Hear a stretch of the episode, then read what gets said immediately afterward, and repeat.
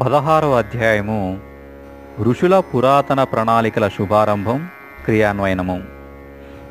అత్యంత ప్రబలమైన సంస్కారంతో నిండి ఉన్న శాంతికుంజ్ ఆశ్రమ వాతావరణంలో వ్యక్తి తేలికగా ఆధ్యాత్మిక వైపు ప్రేరేపింపబడతాడు. ప్రబల సంస్కారాలు ఉన్న క్షేత్రము తపస్సుల సంస్కారం వల్ల లాభాలు అనేకం కలుగుతాయి. స్వాతి చినుకు ముత్యపు చిప్పలో పడినచో ముత్యమవుతుంది. చందన వృక్షం వద్ద ఉన్న గడ్డి కూడా సుగంధమగును. చింతామణి స్పర్శ పొంది ఇనుము కూడా బంగారమగును.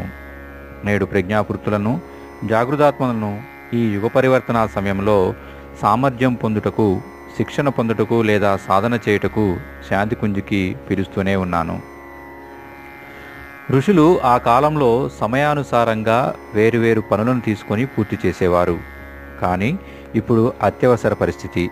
ప్రస్తుత పరిస్థితుల్లో అనేక కార్యాలను ఒకేసారి త్వరితగతిన పూర్తి చేయవలసి ఉన్నది.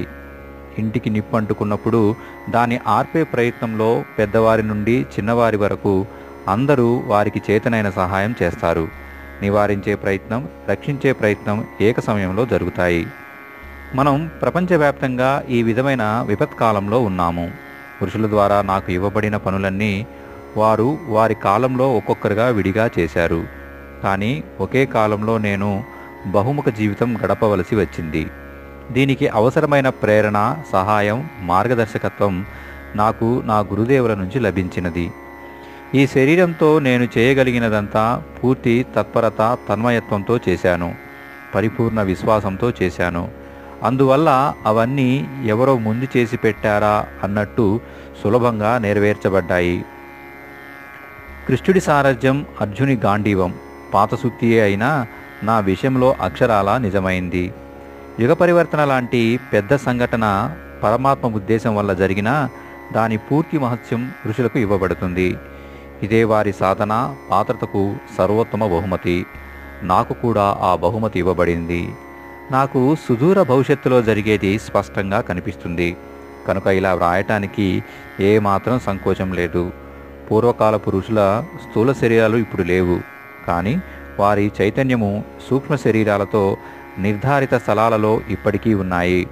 వారందరితోనూ నాకు పరిచయం చేసి వారి అడుగుదాడల్లో నడవాలి అని ఆదేశించారు గురుదేవులు. వారందరి కార్యపద్ధతిని అవలంబించటానికి దేవాత్మ హిమాలయాలకు ప్రతీకగా హరిద్వార్లో ఒక ఆశ్రమం, శాంతికుంజం స్థాపించి యుగ పరివర్తన చక్రానికి సువ్యవస్థితమైన గతిని ఇవ్వమన్నారు. తహపునీతులైన మహానుభావులు ఋషులు హిమాలయాల్లో ఉండి చేసిన విభిన్న కార్యాలను నా మూడవ హిమాలయ యాత్రలో చాలాసార్లు గుర్తు చేశారు.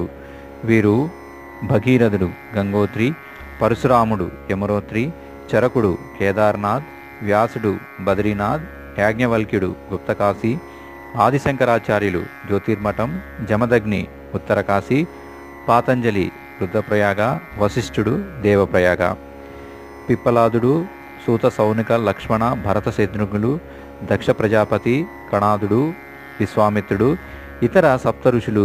ఇవే కాక చైతన్య మహాప్రభు, సంత జ్ఞానేశ్వర్, తులసీదాసు కర్తృత్వాలను చూపించి బుద్ధ భగవానుడు చేసిన పరివ్రాజ ధర్మచక్రాన్ని ఈనాటి పరిస్థితులకు అనుగుణంగా సంగీత, సంకీర్తన, ప్రజ్ఞాపురాణ కథల ద్వారా దేశ విదేశాల్లో విస్తరింపచేసి ప్రజ్ఞావతరణ ద్వారా బుద్ధవతారం యొక్క ఉత్తరార్థాన్ని పూర్తి చేయమని ఆదేశించారు.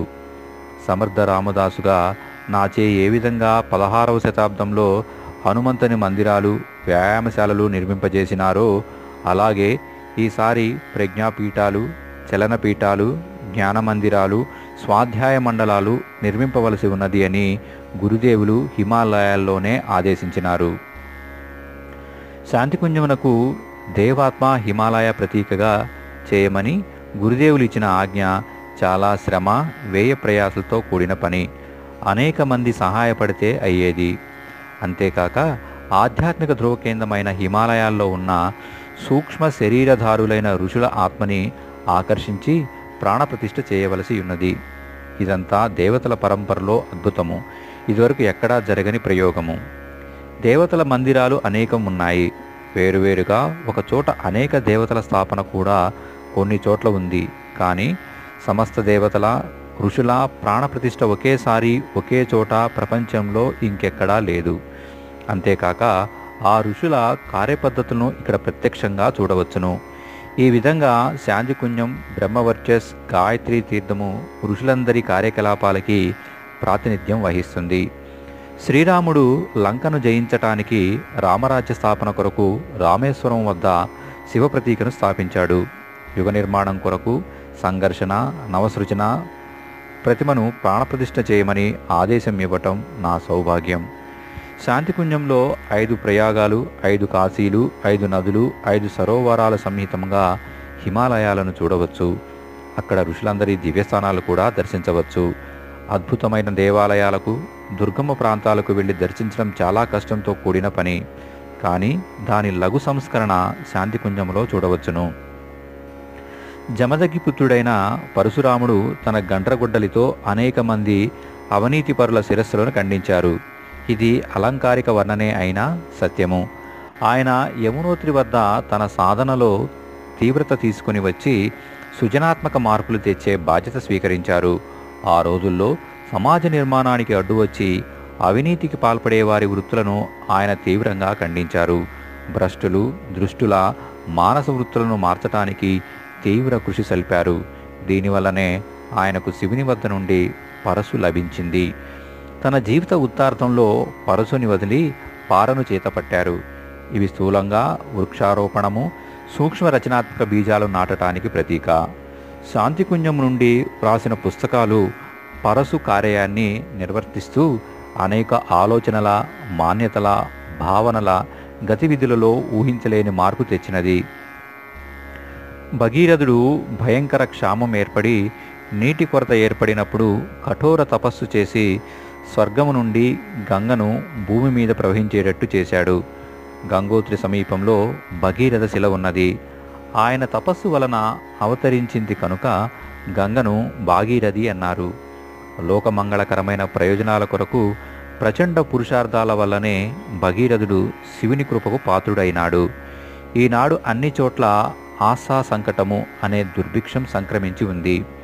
దీనిని దివ్యమైన జ్ఞానగంగను అవతరింపచేసి నివారించటానికి శాంతికుంజ నుండి ప్రవహించే జ్ఞానగంగ యొక్క అవిరళ ప్రవాహం వల్ల ప్రస్తుత సమాజంలో ఉన్న భావనాత్మకలేమి హరించబడి సద్భావములు అన్నిటా ప్రసరించబడతాయి అనే ఆశ కలుగుతోంది. చరక ఋషి కేదార్నాథ్ క్షేత్రంలో ఉండి అనేక మూలికలను పరిశోధించి రోగ నివారణకు సంజీవని మూలికలు వెతికి గుర్తించారు. చరకుడు ఓషధులతో మాట్లాడి వాటి వాటి గుణగణాలను నిర్ణయించి ఆ ప్రకారమే అనుసంధానం చేసి రక్షించేవారు. జీవనశక్తిని పెంచే మూలికలు, మనోవికారాలను శాంతింపరిచే మూలికలు, గుణకర్మ స్వభావాలలో మార్పు తెచ్చే మూలికలు ఆయన అనుసంధాన ఫలితమే. శాంతికుంజలో దుర్లభమైన యంత్రాల ద్వారా వనమూలికల పరీక్ష ఆయుర్వేద విజ్ఞానానికి ప్రాణం పోసిందని చెప్పాలి. సరిపోయే ఔషధాన్ని ఒకే ఒక మోతాదులో ఇచ్చి రోగ నివారణ చేసే విధానాన్ని అనుసంధానం చేయుట చరక ఋషి పరంపరను తిరిగి పునఃస్థాపించటము. వ్యాసమహర్షి నరనారాయణ పర్వతాల మధ్య వసుధార జలప్రపాత సమీపంలో ఉన్న వ్యాసగుహలలో వినాయకుని సహాయంతో పురాణాలను రచించారు. అతి ఉచ్చస్థాయిలో పనిచేయాలంటే ఏకాంత, శాంత, సత్వగుణ ప్రధానమైన వాతావరణం అవసరమవుతుంది.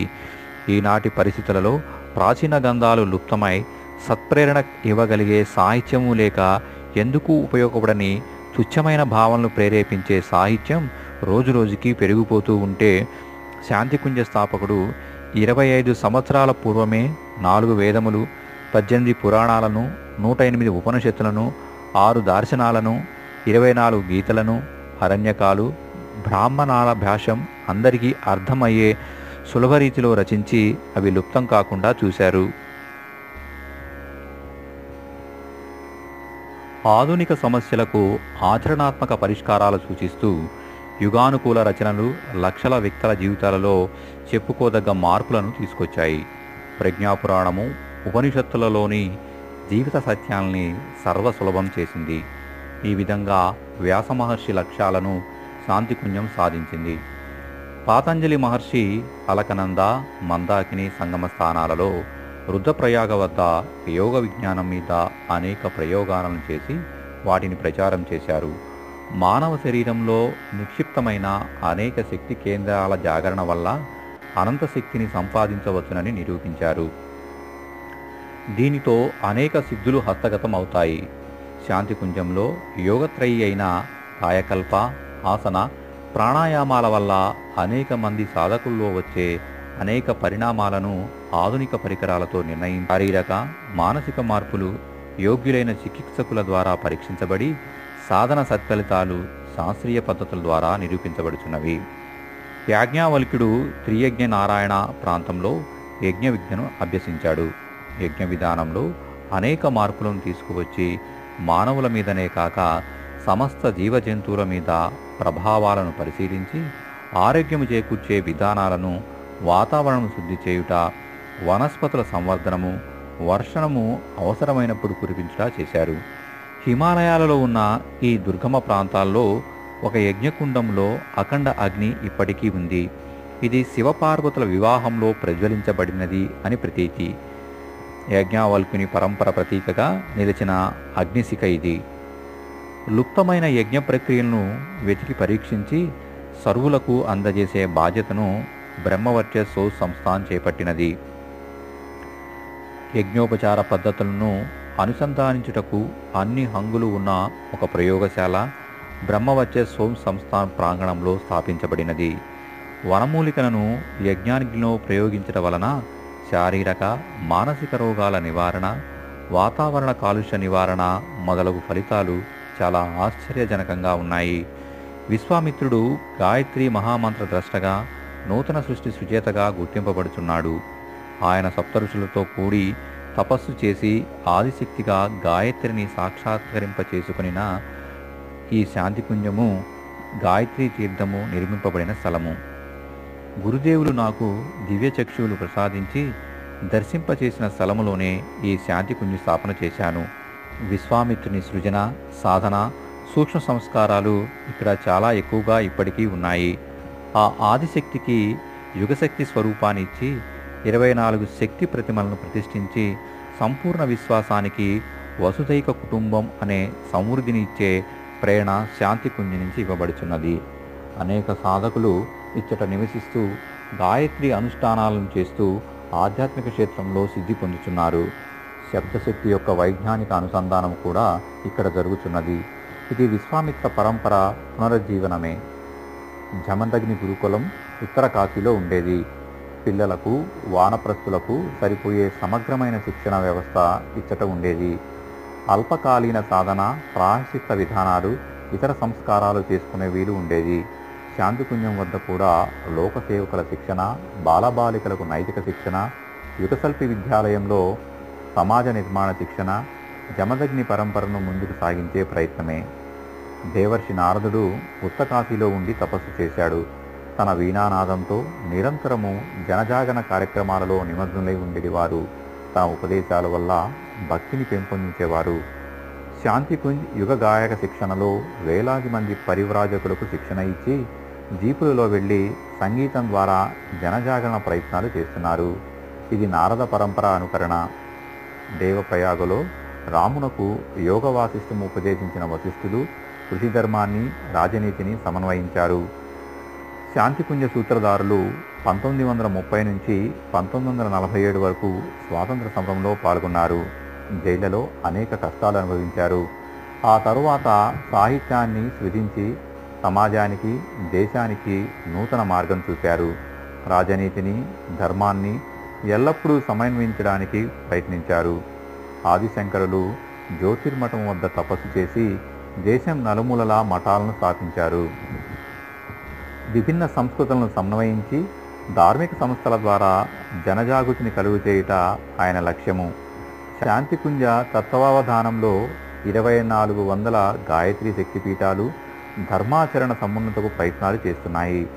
అంతేకాక భవనాలు లేకుండా నడిపే చలప్రజ్ఞా సంస్థలు, స్వాధ్యాయ మండలాలు సంపూర్ణ దేశంలో యుగచేతనా ప్రకాశాన్ని ప్రసరింపచేస్తున్నాయి. పిప్పలాద ఋషి ఋషికేశ క్షేత్ర సమీపంలో మనసు మీద ఆహారం యొక్క ప్రభావాన్ని పరిశీలించాడు. ఆయన రావి వృక్ష ఫలాలను తీసుకొని ఆత్మ సంయమనం ద్వారా వృషిత్వాన్ని పొందాడు. నేను ఇరవై నాలుగు సంవత్సరాలు గోసంస్కారిత జొన్నల నుండి రొట్టెలు తయారు చేసుకొని మజ్జిగతో కలిపి భుజించి గాయత్రి అనుష్ఠానం చేశాను. ఇప్పటికీ ఉడికించిన అన్నము ఆకుకూరలే నా ఆహారము. శాంతిపుంజలో కల్పసాధనకు వచ్చే సాధకులకు ఉడికించిన అన్నము ఆకుకూరల ప్రభావాన్ని పరిశీలిస్తున్నారు. ఋషికేశ్లోనే సూత సౌనకులు అనే పురాణ కవుల ద్వారా జ్ఞానయజ్ఞం జరిగేది. శాంతిపుంజి నుండి వెలువడిన ప్రజ్ఞాపురాణ కథనము ఎంత ప్రఖ్యాతమైనదంటే ప్రజలు దీనిని యుగపురాణముగా భావిస్తున్నారు. హరిద్వారులో ఉన్న హర్కీ పైడి వద్ద హర్షవర్ధనుడు సర్వమేధ యజ్ఞములో తన సంపదను తక్షశిలా విద్యాలయము కొరకు దానం చేసినాడు. శాంతిపుంజ్ సూత్రధారుడు తన లక్షల సంపదను గాయత్రి తపోభూమి నిర్మాణము, జన్మభూమి వద్ద విద్యాలయ నిర్మాణం కొరకు ఇచ్చినాడు. తన కొరకు ఒక్క పైసా కూడా ఉంచుకొనలేదు.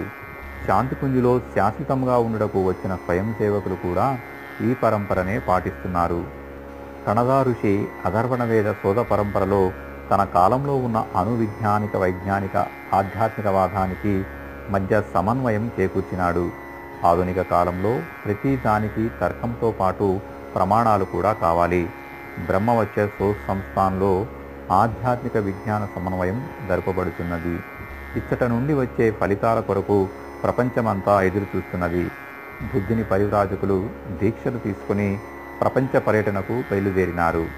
శాంతిపుంజి నుండి అన్ని దేశాలకు మన దివ్య సంస్కృతి సందేశాన్ని వినిపించుటకు అనేకులు బయలుదేరుతున్నారు. భారతదేశంలో సుమారు లక్ష మంది ప్రజ్ఞాపుత్రులు ఈ కార్యక్రమంను చేపట్టినారు. ఆర్యభట్టు సౌరమండలంలోని గ్రహ ఉపగ్రహాలు భూమికి మధ్య శక్తిధారలు ఏ విధంగా ప్రవహిస్తున్నాయో లెక్కగట్టి వాటి ఆధారంగా భూమి వాతావరణము, ప్రాణి సముదాయము ఏ విధంగా ప్రభావమగుచున్నది తెలిపినారు. శాంతిపుంజిలో నెలకొల్పిన వేదశాలలో ఫలితాలను ఆధునిక యంత్రాలలో సమన్వయపరిచి జ్యోతిర్విజ్ఞాన అనుసంధాన కార్యక్రమం జరుగుతున్నది. దృశ్యగణిత పంచాంగం ఇచ్చటి నుండి వెలువడిన ముఖ్య జ్యోతిష్య ప్రచురణము. చైతన్య మహాప్రభు, సంత్ జ్ఞానేశ్వర్, సమర్థ గురు రామదాసు, ప్రాణనాథ మణిప్రభు, రామకృష్ణ పరమహంస లాంటి మహానుభావుల ధర్మచర్మ ప్రక్రియలను శాంతిపుంజిలో అనుసరిస్తారు. అన్నిటికన్నా ముఖ్యమైనది ఏమిటంటే అత్యంత ప్రబలమైన సంస్కారంతో నిండి ఉన్న ఈ ఆశ్రమ వాతావరణంలో తేలికగా వ్యక్తి ఆధ్యాత్మికత వైపు ప్రేరేపింపబడతాడు. ఋషుల తపశ్శక్తి వల్లనే భూమి మీద దేవమానవులు ఉదయించగలిగారు. వాల్మీకి ఆశ్రమంలో లవకుశల జననం, కణ్వ ఆశ్రమంలో చక్రవర్తి భరతుని జననం ఇటువంటి ఉదాహరణలే. బద్రీనాథ్లో తపస్సు చేసి రుక్మిణీకృష్ణులు ప్రద్యుమ్నుని పొందారు.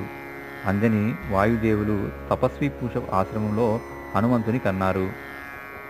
ఈ విధంగా హిమాలయ క్షేత్రంలో చేసిన సాధనలకు అనేక సత్ఫలితాలు కలిగాయి. ప్రబల సంస్కారాలు ఉన్న క్షేత్రము, తపస్సుల సంస్కారం వల్ల లాభాలు అనేకము కలుగుతాయి. స్వాతి చినుకు ముత్యపు చిప్పలో పడినచో ముత్యమవుతుంది. చందన వృక్షం వద్ద ఉన్న గడ్డి కూడా సుగంధమగును. చింతామణి స్పర్శ పొంది ఇనుము కూడా బంగారమగును. నేను ఏ హిమాలయ ద్వారం వద్ద నివసించుచున్నానో ఆ హిమాలయాలలో నా గురుదేవులు సూక్ష్మ శరీరంలో అనేక శతాబ్దాలుగా నివసిస్తున్నారు. నా బ్యాటరీని ఛార్జ్ చేయుటకు అప్పుడప్పుడు వారు పిలుస్తూనే ఉన్నారు. క్రొత్త పని బాధ్యతను నాపై వేసినప్పుడు దానికి తగిన శక్తియుక్తులను ఇచ్చుటకు నన్ను తప్పనిసరిగా పిలుస్తూ వచ్చారు. ప్రతిసారి నేను క్రొత్త శక్తి భాండాగారంతో తిరిగి వచ్చిన అనుభూతి పొందాను. నేను ప్రజ్ఞాపుత్రులను, జాగృతాత్మలను ఈ యుగ పరివర్తన సమయంలో సామర్థ్యం పొందుటకు, శిక్షణ పొందుటకు లేదా సాధన చేయుటకు శాంతిపుంజికి పిలుస్తూనే ఉన్నాను. గంగవడిలో, హిమాలయాల నీడలో, ప్రాణశక్తి నిండి ఉన్న వాతావరణంలో అనేక మహర్షుల దివ్య సంరక్షణ ఇక్కడ లభిస్తుంది. ఒక విధంగా శాంతిపుంజ్ ఆధ్యాత్మిక శానిటోరియం. అరవై సంవత్సరాల నుండి వెలుగుతున్న అఖండ దీపము, నవకుండీ యజ్ఞశాలలో నిత్యము రెండు గంటల యజ్ఞము, నవరాత్రుల్లో ఇరవై నాలుగు లక్షల మహాపురస్సరణ సాధన, గాయత్రీ ఉపాసన ద్వారా నియమిత అనుష్ఠానము, వీటన్నిటి వల్ల శాంతిపుంజిలో ఒక దివ్య వాతావరణం ఏర్పడి ఉంది. శాంతిపుంజ్ గాయత్రీ తీర్థములో ఏ విధమైన విశిష్ట సాధనలు చేయలేకపోయినా సంస్కారిత సిద్ధపీఠము కావున అతట ఉన్నవాళ్ళు సాధనలో గడిపిన అనుభూతి కలుగును.